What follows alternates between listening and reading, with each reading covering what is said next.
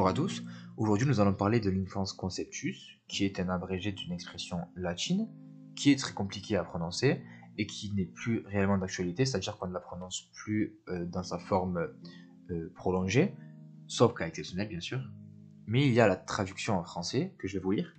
L'enfant conçu sera considéré comme né chaque fois qu'il en est de son intérêt. Donc voilà pour la définition, la traduction. Je vais donner un exemple très clair. Imaginons que nous sommes dans une voiture où il y a un accident de voiture. Dans cette voiture, il y a le père qui a un patrimoine, la mère avec l'enfant dans son ventre. Donc la dame est enceinte. Il y a un accident de voiture. Le père meurt, mais pas la, mère. Donc ni l'enfant. Les, les deux sont sauvés. On va se demander à qui doit revenir l'héritage.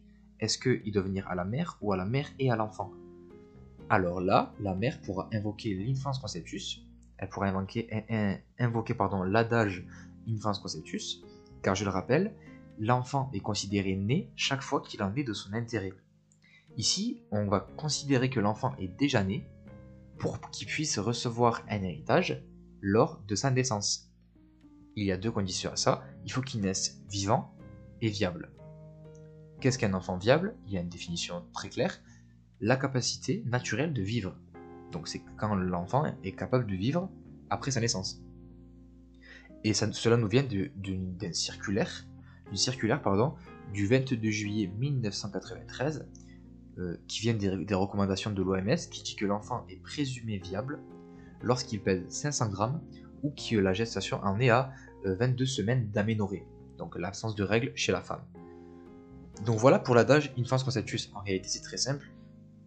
C'est un adage donc qui intervient dans l'intérêt de l'enfant. Ici, dans l'exemple que j'ai pris, qui est financier.